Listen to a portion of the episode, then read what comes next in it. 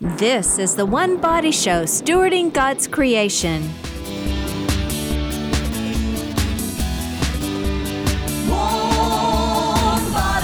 This week with Dr. Amy Hogan. body. Infertility, not God's curse. And now, here's Dr. Amy Hogan. God's creation. Hello and welcome to One Body Stewarding God's Creation. This is Dr. Amy Hogan. Today our topic is going to be one that affects many people. In fact, one in five of America's couples will experience some type of infertility. Yes, today's topic is one of my favorites, which is uh, how to help couples who are experiencing the tragedy of not being able to achieve a pregnancy to move forward in their lives together as a couple and hopefully someday have a baby. I think unfortunately the experience of infertility is becoming more and more common. And it's also something that is so deep and so spiritual. Uh, it's not just a biological phenomenon, but I think it also plays into our very selves, our inner soul, because it affects who we are as male and female. And in a marriage, as Catholics, we've been taught that children are the supreme gift of the marriage. And when that gift seems to be hidden or missing or denied, it really does develop into a deep hurt and a sense of loss.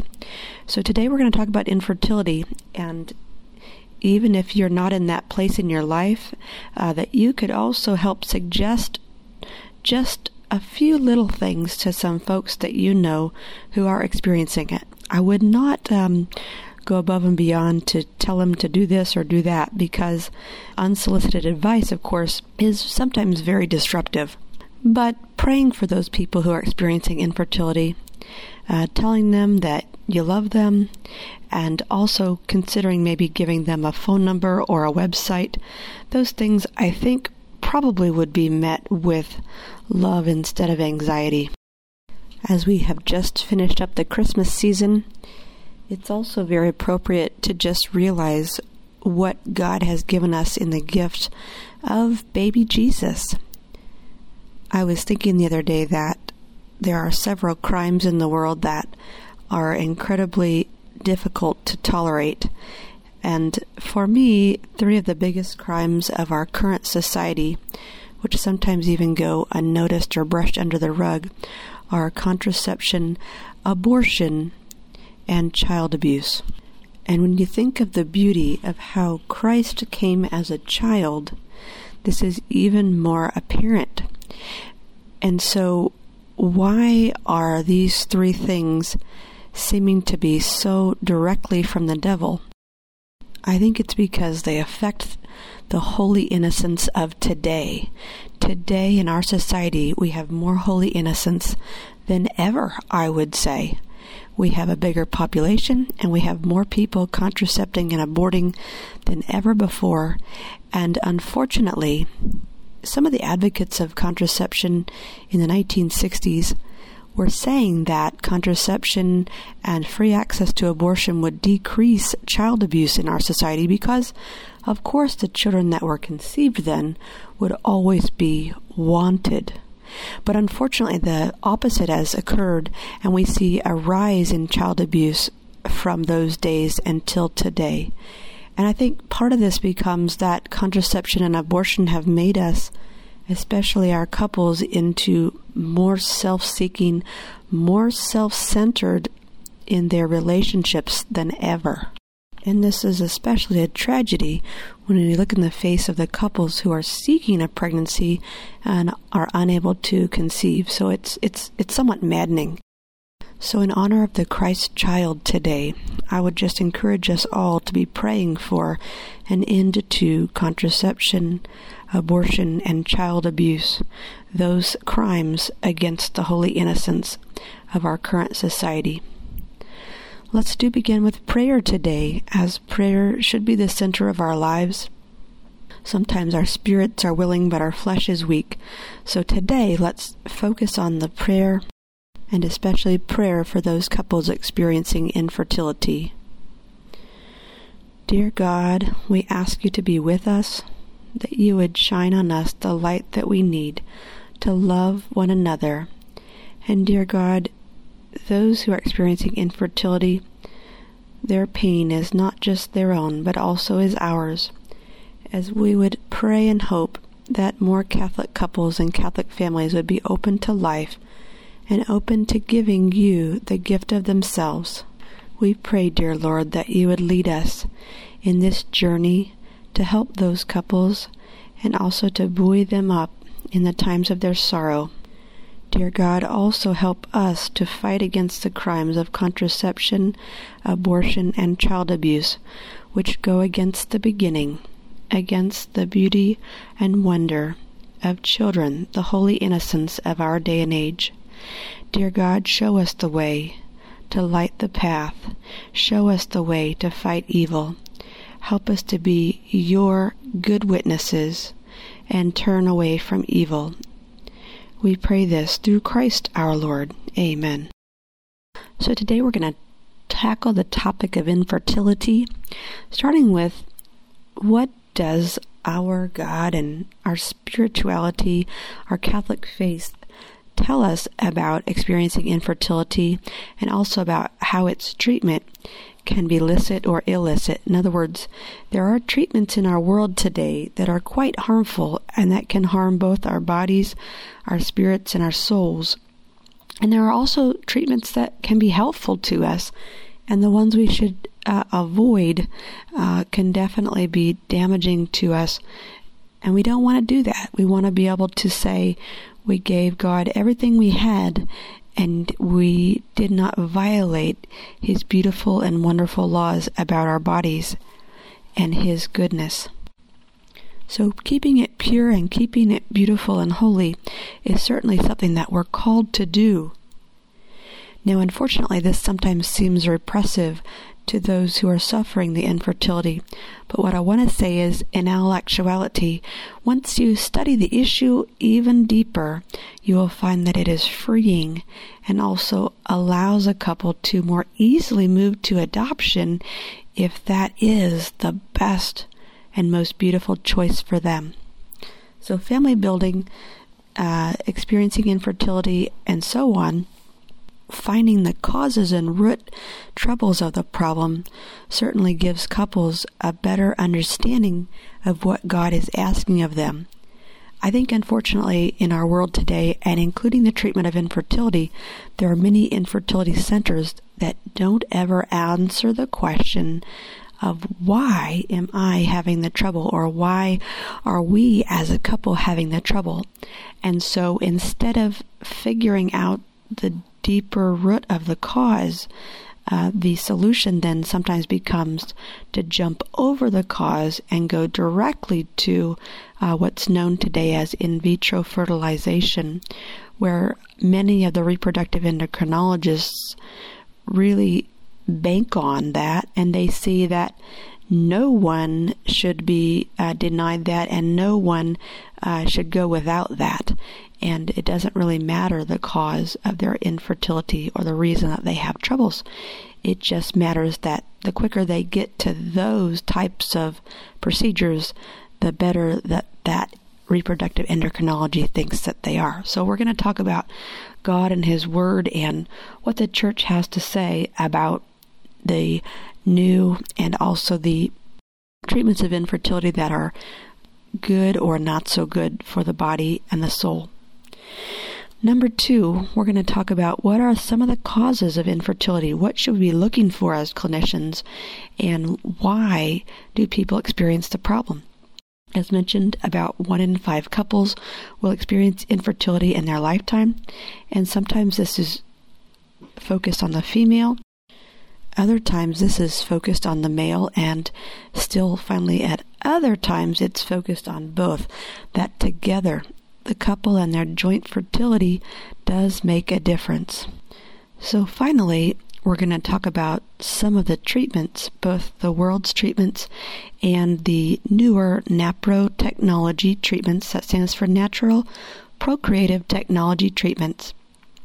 and also give you some uh, websites and some resources on how to get involved with NAPRO technology. This is certainly not an all inclusive production or broadcast about infertility, uh, but certainly uh, a couple who is seeking treatment on NAPRO technology would need a consultation and certainly a workup to figure out exactly what's going on. Today is merely an introduction to some of the ideas and processes that are being used in today's NAPRO technology. So, in speaking about infertility today, I just want to introduce this by saying that infertility is definitely not meant to be a curse. You know, sometimes we take uh, medical problems and we think, why is God doing this to me? Or why do I have to be the one that suffers this problem? And we don't really know. I think that Unfortunately, all too many times we think of our health problems or something going on in our life as God is against me or I am doomed. But that's not the case at all. And to prove a point, let's go ahead and talk about a few biblical women. There's biblical women who had infertility, but that doesn't mean that God was against them. In fact, sometimes he used the episode to prove his power and his strength. Let's think about Sarah, the wife of Abraham. And we all know Father Abraham, who became the father of as many as the stars in the sky, remember? So the God of Abraham, Isaac, and Jacob, our father Abraham, was married to Sarah. And if you remember back to the story, Abraham and Sarah were quite advanced in age before God gave them Isaac. And he became the father of all these nations. So sometimes it is in God's timing that he does change things and he does it for his own good glory. Now, the other thing that's important to remember is that sometimes God is using your life to affect other people's lives, and it may not be about you at all. I know that sounds kind of interesting, kind of different, kind of like, what are you talking about? What I mean is, there are times when our own struggle is not about our own personal spiritual growth, but rather about someone in our community, someone else in our world as they are watching you. They may be watching your faith, they may be watching your own dignity and graciousness as you struggle through an issue. They may be just needing to see that someone else is in the struggle with them in this crazy life. So, what I want to say is don't give up. God has a plan, and we don't understand it. It's not always in our cards to understand why we struggle with things. In an area of personal struggle, I have suffered two miscarriages in my lifetime, and uh, I do admit that I am blessed with, with several children now. But the fact is, is you know, it might have been easier. We think it might have been easier to not deal with those struggles, but we don't understand what God had in mind exactly. Going through those things was not easy. We may never know here on earth why we were chosen to suffer. But God does know, and He will use our suffering for His greater glory, no matter what the case. So, more women in the Bible who suffered infertility, uh, in fact, Rebecca, wife of Isaac. So, infertility wasn't only in the first father of nations, but in the second. Rebecca, the wife of Isaac. She did eventually conceive, and bore Esau and Jacob. Now it goes on. Rachel, the wife of Jacob, who later became the mother of Joseph and Benjamin. So even in the very early fathers of all nations, there was infertility. Uh, but God used this to his glory and his benefit, and he did provide. And then in the New Testament, you'll remember Elizabeth, the wife of Zechariah, mother of John the Baptist. She was quite on in years when she finally conceived and bore John the Baptist, the greatest of all saints, born of woman. So, for sure, in the Old Testament, infertility was considered uh, a difficult thing to handle, and that the women, you know, they they lamented, they they were upset and unhappy. Um, interesting how these women truly did understand that God loves life, and they really did uh, want to have children for their husbands. But in the New Testament, of course, there is Elizabeth and Zechariah. And what I want to point out about Elizabeth and Zechariah is in Luke chapter 1, verse 6 and 7, it actually points out that they were, quote, upright in the sight of God, observing all the Lord's commandments and regulations blamelessly. But they had no children because Elizabeth was barren, and they were both well along in years. So, again, to point out that you may be doing everything right. You may have a wonderful faith. You may have excellent love of God and His church, but it may not mean that you will always be blessed with children. So I just want people to realize, you couples and all of you grandparents who are suffering with your infertile uh, young people or infertile relatives, that it doesn't have to do with the fact that how strong your faith is or is not. It is that God has a plan and we can't always understand it in full. Now we're going to move into talking about what Donum Vitae, an encyclical letter that was written by the Congregation for the Doctrine of the Faith on respect for human life, has to say about instruction on procreation. And unfortunately, or maybe fortunately, one of my favorite topics, sexuality does have to be introduced. So if you have young listeners, we are going to begin to talk a little bit more intensely about how sexuality plays into infertility. Donum Vitae was written uh, so that we could have a little bit more guidance or understanding on how the church sees artificial reproductive technologies and all of the newer sciences of medicine, which have somewhat strained our previous understanding. And this is a quote from Donum Vitae in part two, or I guess the um, introduction number two, and it says, quote, The rapid development of technological discoveries gives greater urgency to this need to respect the criteria just mentioned. Science without conscience can only lead to man's ruin. Our era needs such wisdom more than bygone ages if the discoveries made by man are to be further humanized. For the future of the world stands in peril unless wiser people are forthcoming. Ending the quote. So, in other words, there's a lot of science out there, but it doesn't mean it's all good science. If the science is going to undermine the respect of human dignity, the respect of human life, from the moment of conception to natural death, then that science doesn't lead us to a good direction. In fact, it leads to our ruin. So while the aim of artificial reproductive technology may be quite noble. The aim is wonderful and beautiful to bring new babies to couples suffering infertility. Don't get me wrong.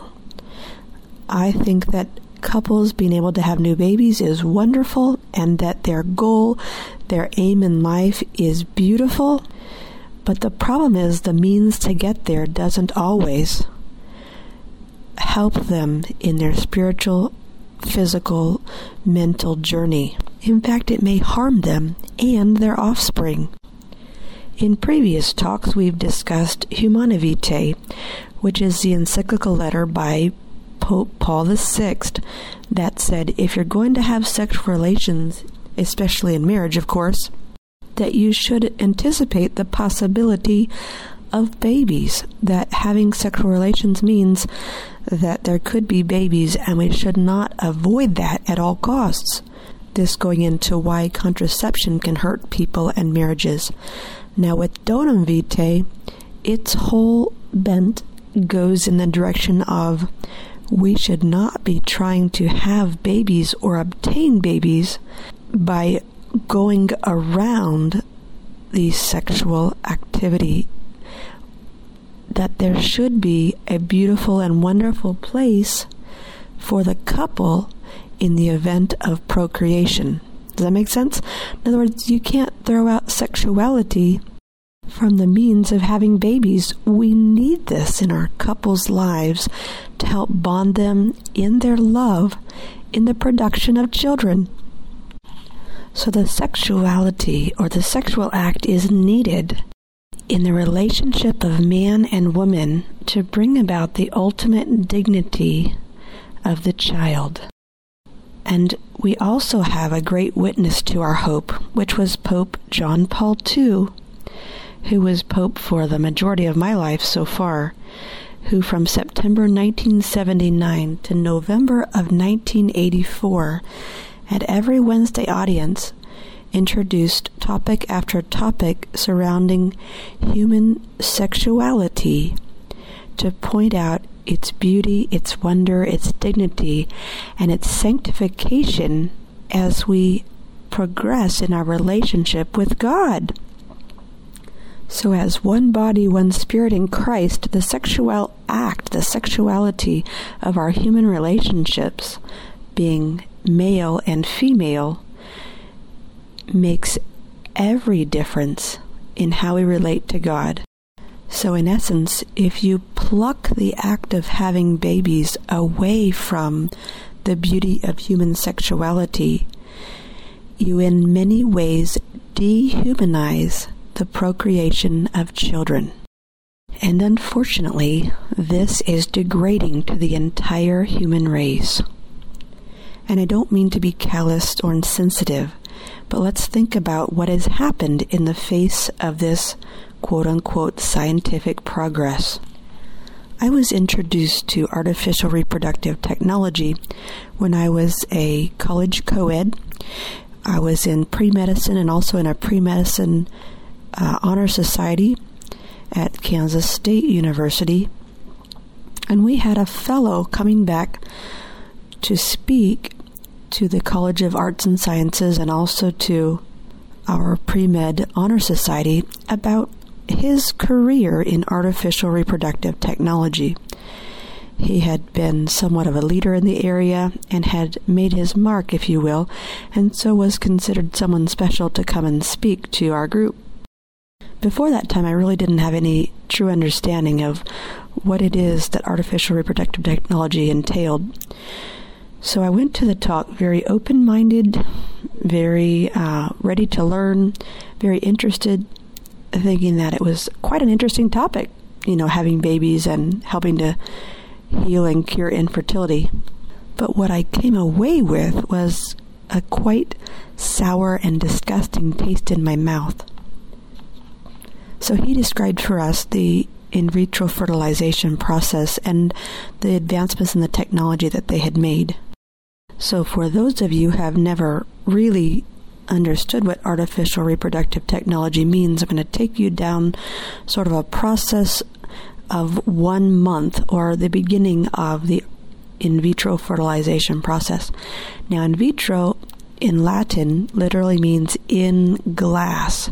So, in vitro fertilization, meaning that you do take away the sexual act from the couple and you actually perform the fertilization process in the laboratory. That your reproductive technology assistants, the medical technicians in the laboratory, actually get to perform and watch the fertilization process occurring. So you take that away from the couple completely.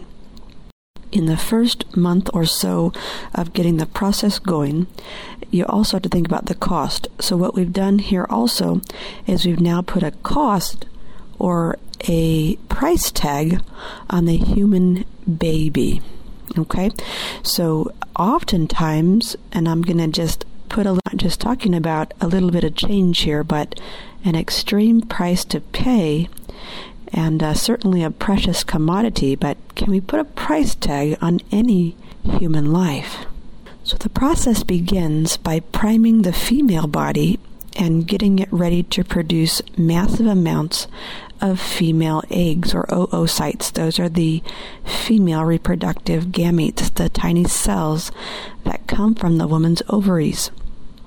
So, in order to prime her, she's given lots and lots of medicine, which induces a huge hormonal response as well as makes her ovaries get hyper productive.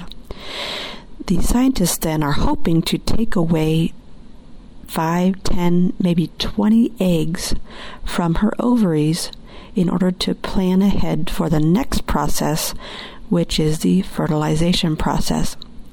So, woman has to be cranked full of hormones, uh, given lots and lots of strong medicine to make the ovaries overproductive from their usual uh, one egg per month cycle.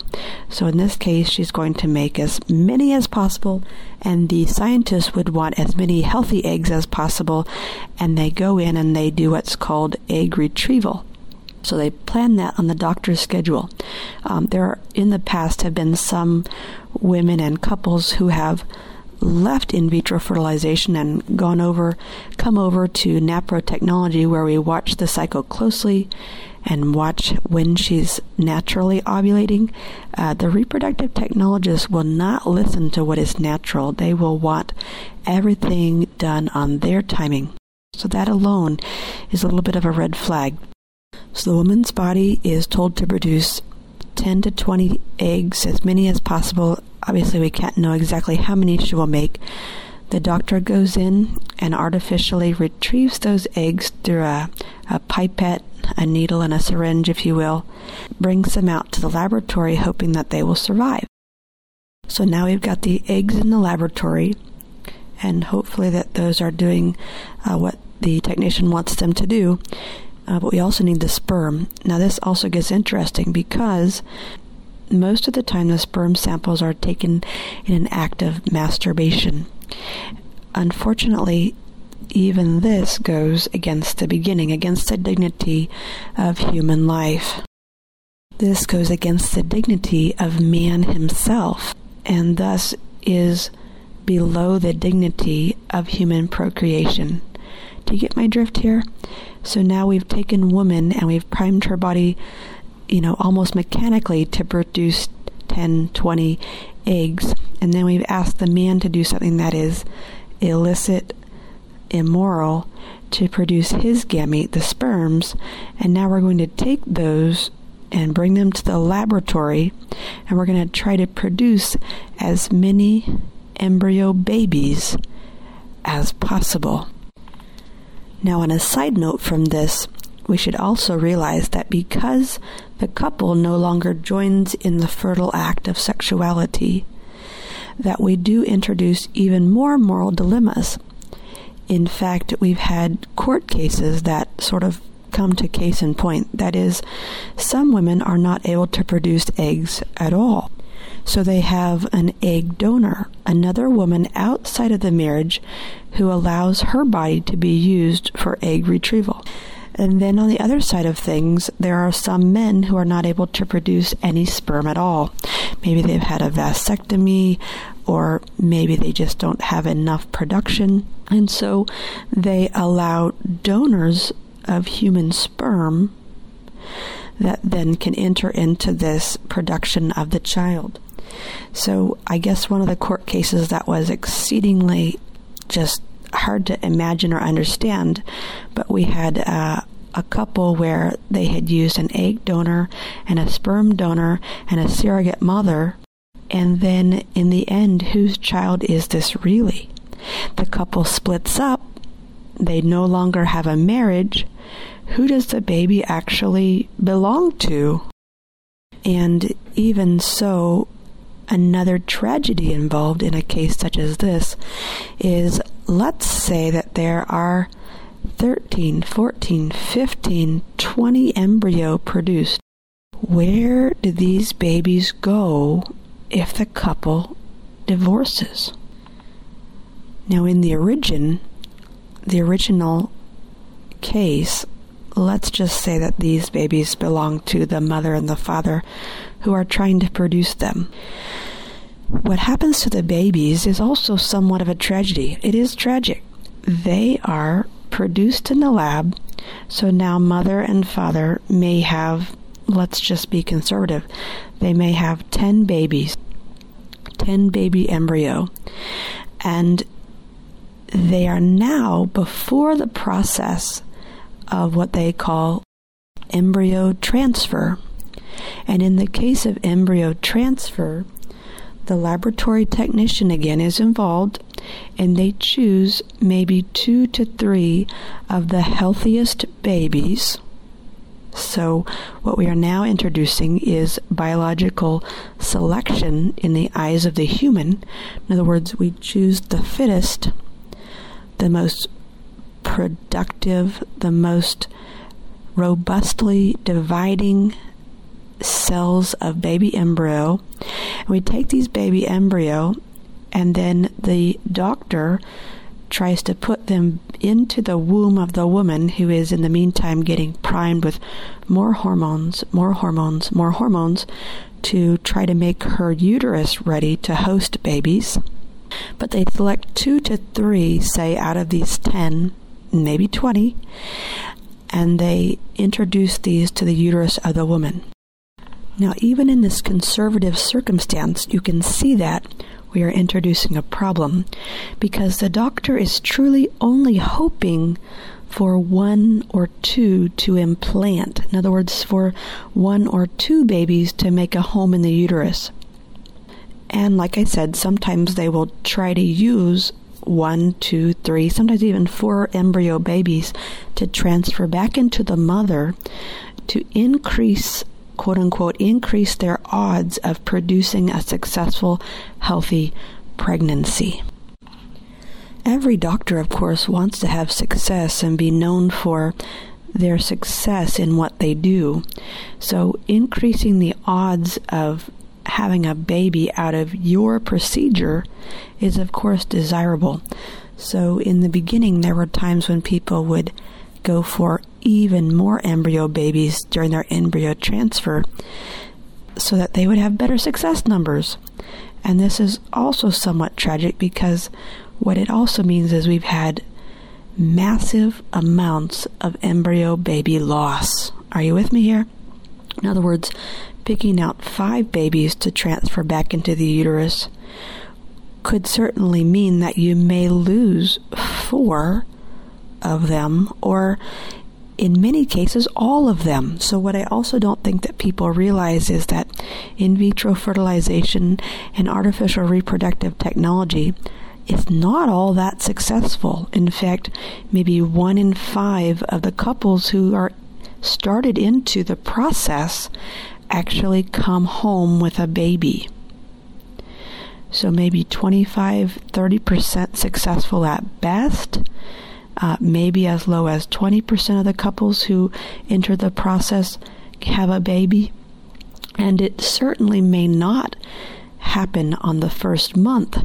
So you've done all of these things to prepare and to prime female body, male body, all of these processes have occurred egg retrieval, sperm production by masturbation, fertilization of human babies in the lab, cold storage, frozen storage, thawing out these babies to transfer back into the uterus of the woman. All of these processes have already happened.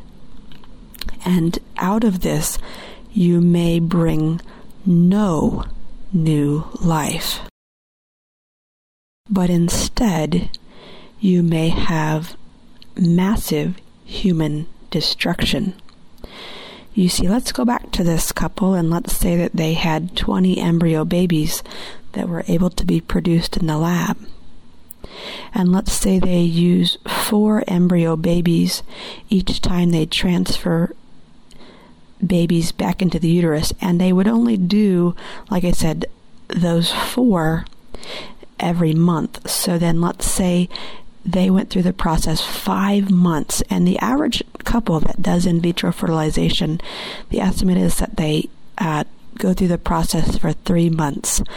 And part of this is because it's extremely hard on the couple. It's extremely hard on the woman, especially who has to be primed with all of these hormones and all of these shots and all of these uh, different treatments to prime and pump and prepare the body for the embryo transfer time. So let's go down to the nitty gritty. Five months later, they may have spent upwards of $50,000 or more, and they may come home and come away from the entire process with no live baby. And I don't mean to be callous, and I don't mean to be rude, and I don't mean to cause anxiety. Every baby that does come out of in vitro fertilization is worth all of our human respect. Every human on earth, every infant, every child is to be respected as God's creation. But what I'm getting into here is very, very detailed outline of how the in vitro fertilization process dehumanizes the production of children. It takes it out of our hands and puts it into the hands of only the reproductive technologist. And the other point, which is quite clear, is that you may have destroyed massive human life if we believe as Catholics that each embryo baby at the time of conception has full human dignity just as a two year old, a five year old, a teenager, an adult has full human dignity, it also means that there is mass destruction of human babies, all in the name of trying to produce one child. Another of the tragedies that many couples come away with is that they are never really to the bottom of their true reproductive health problem. In other words, they may come to the conclusion that, oh, maybe the woman's tube is blocked or there's not enough sperm count. But to see the actual biological reality of what else could be causing the problem? Are there hormonal imbalances? Are there metabolic disturbances? Are there other true definitions or diagnoses that go along with the mechanical or the numeric uh, problem with the couple's infertility?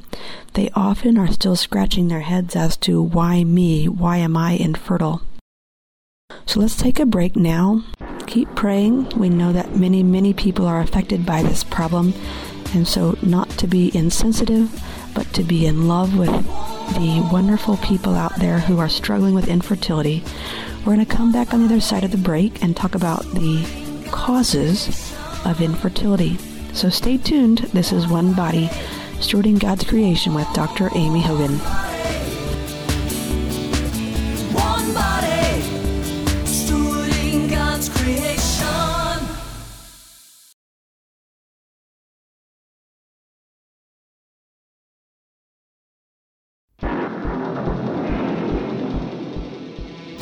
You're listening to One Body Stewarding God's Creation. One body, one body, Infertility. God's creation.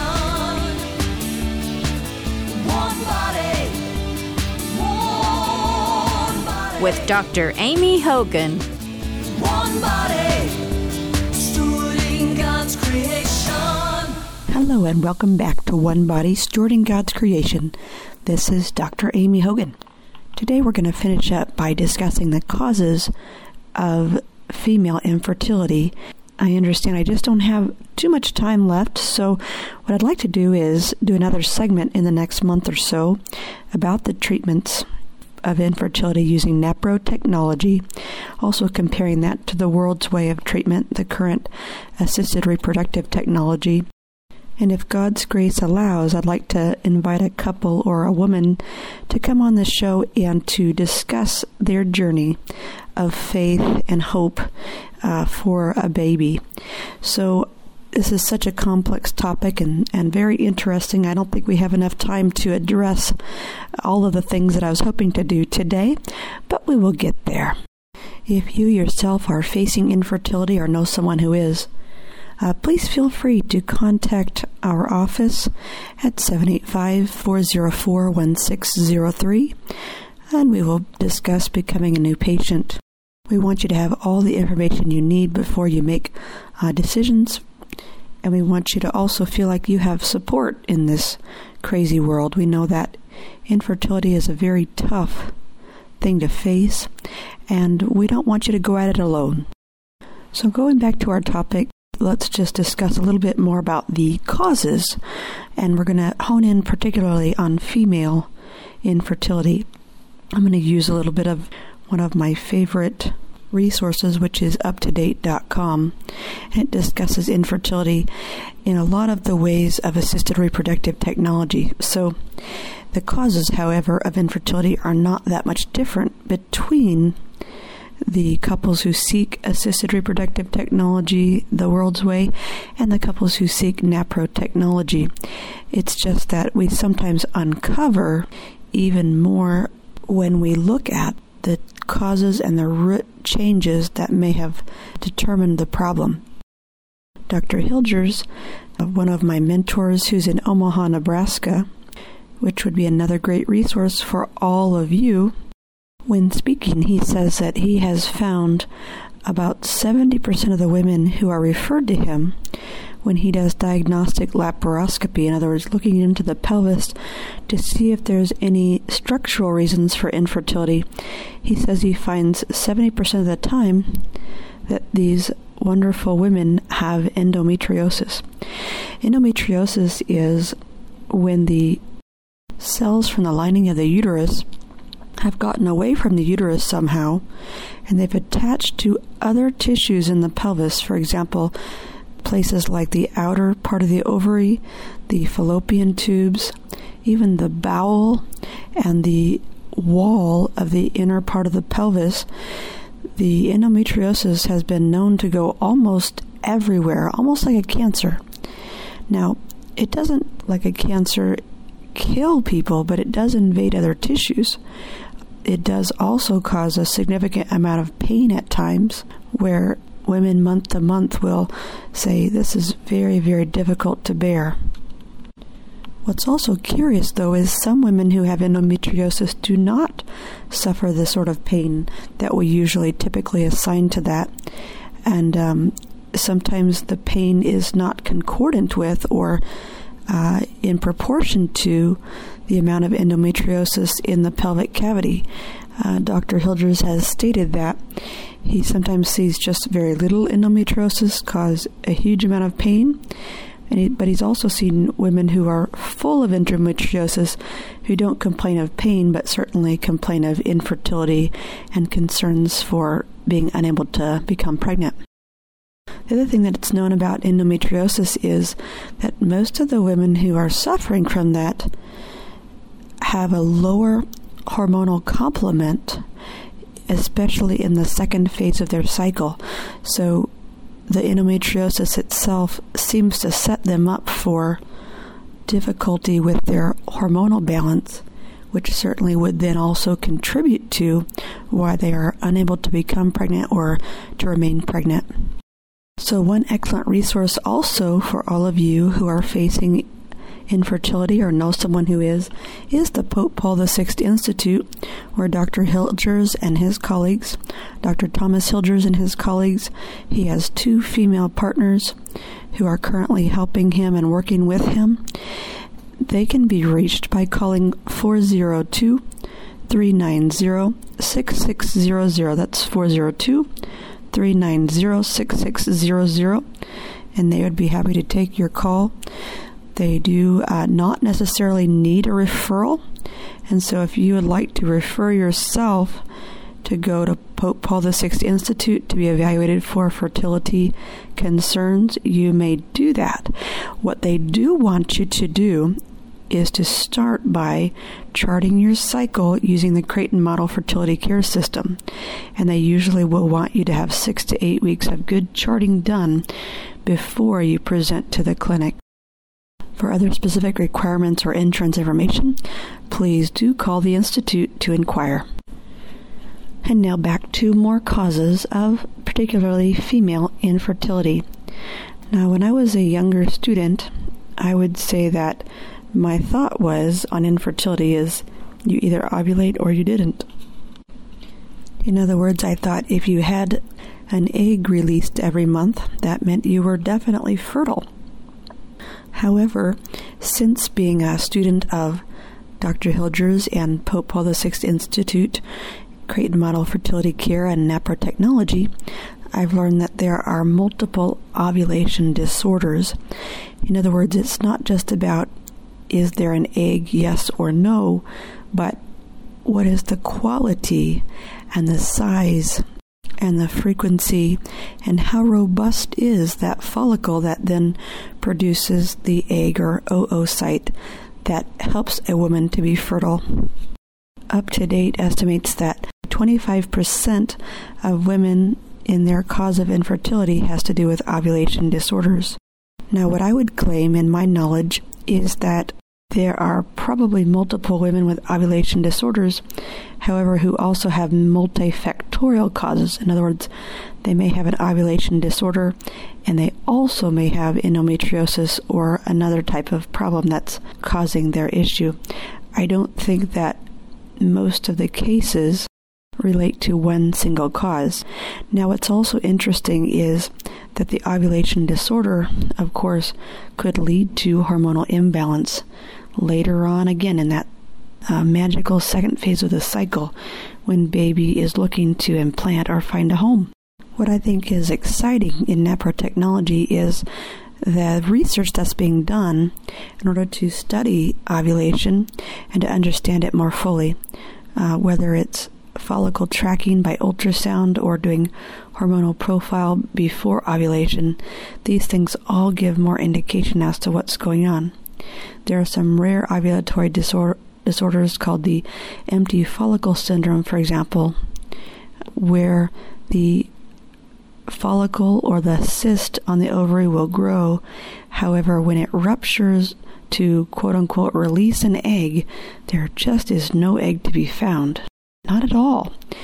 And what's interesting about this is that for these particular women, this is again pretty rare, but for these particular women, there just isn't a lot of necessity in pushing forward for them in seeking to conceive on their own. They just don't have any eggs to release. They don't have any ability to make an egg that could become a baby embryo. So for these women, it becomes easier for them to accept adoption because they know the root cause of their problem.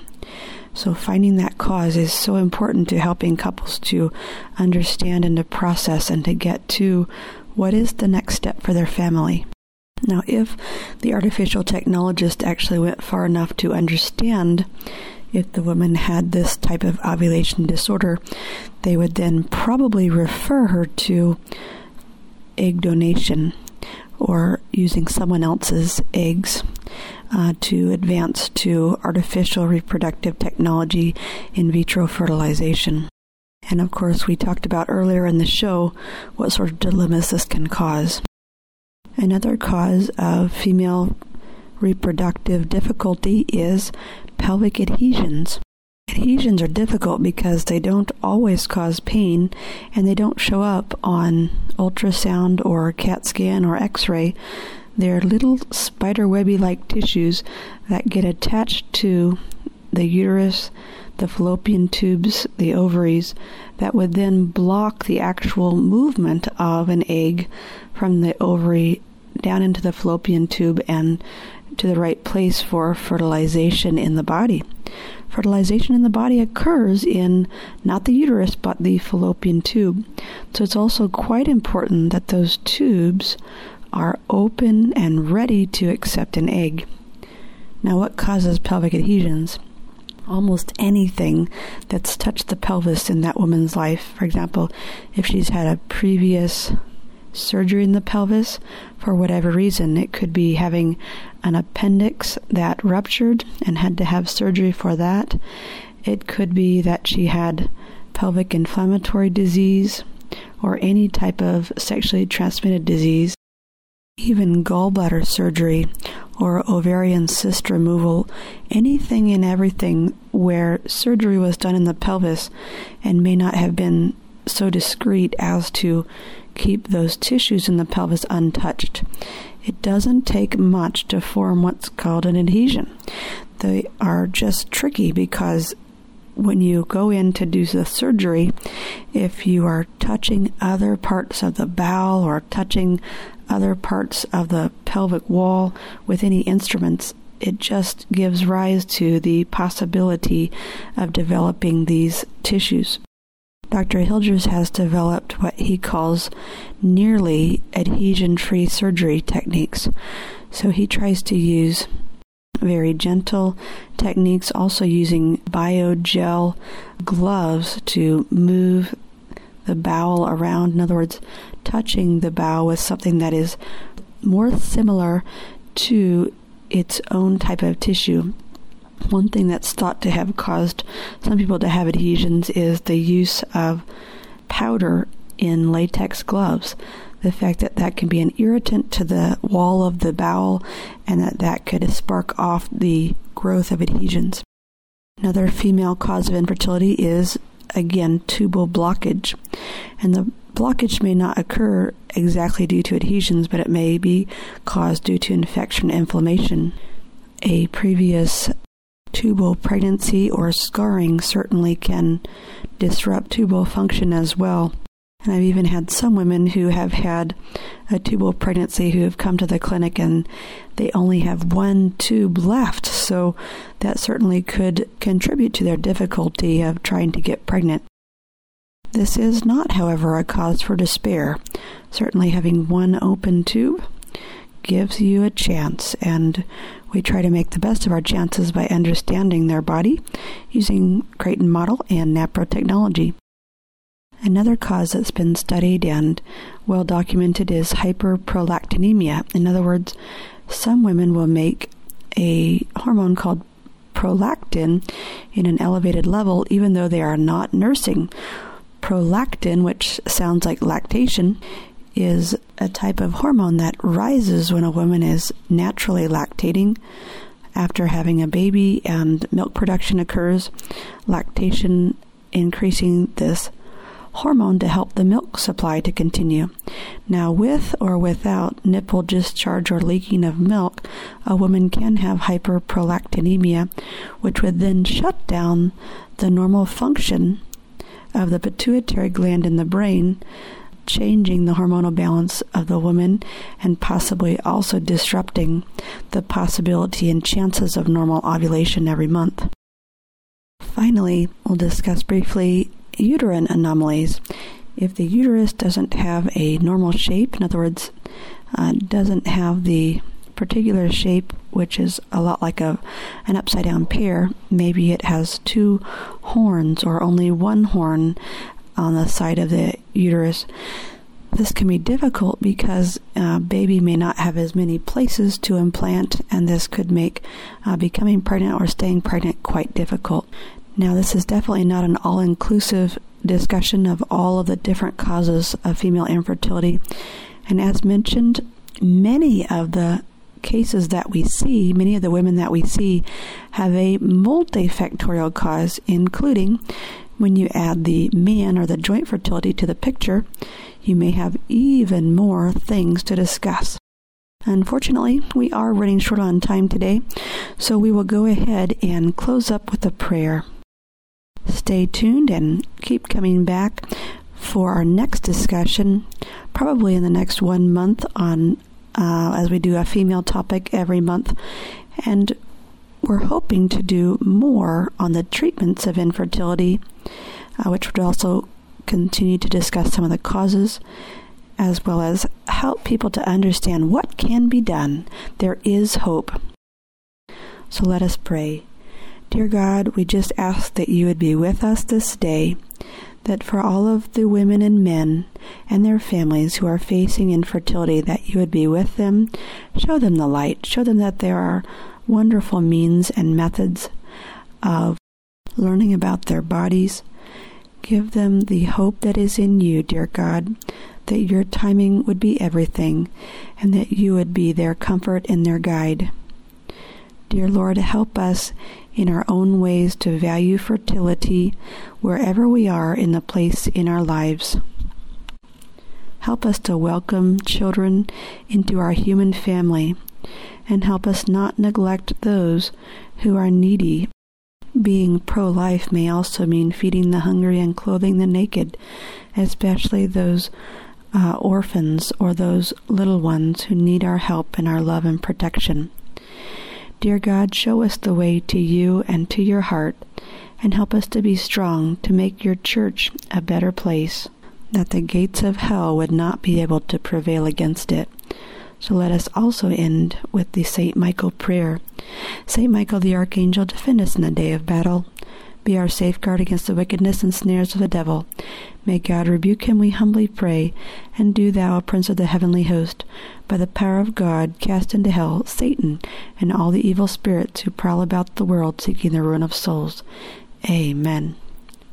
We thank you for taking the time to tune in today to One Body, Stewarding God's Creation. This has been Dr. Amy Hogan. Thanks for tuning into One Body Stewarding God's Creation. You're listening to Divine Mercy Radio 105.7 KMDG Hays, 101.7 KJDM Lindsborg Salina, 88.1 KRTT Great Bend, and 88.1 KVDM Hays. If today you hear his voice, harden not your hearts. One body, God's creation.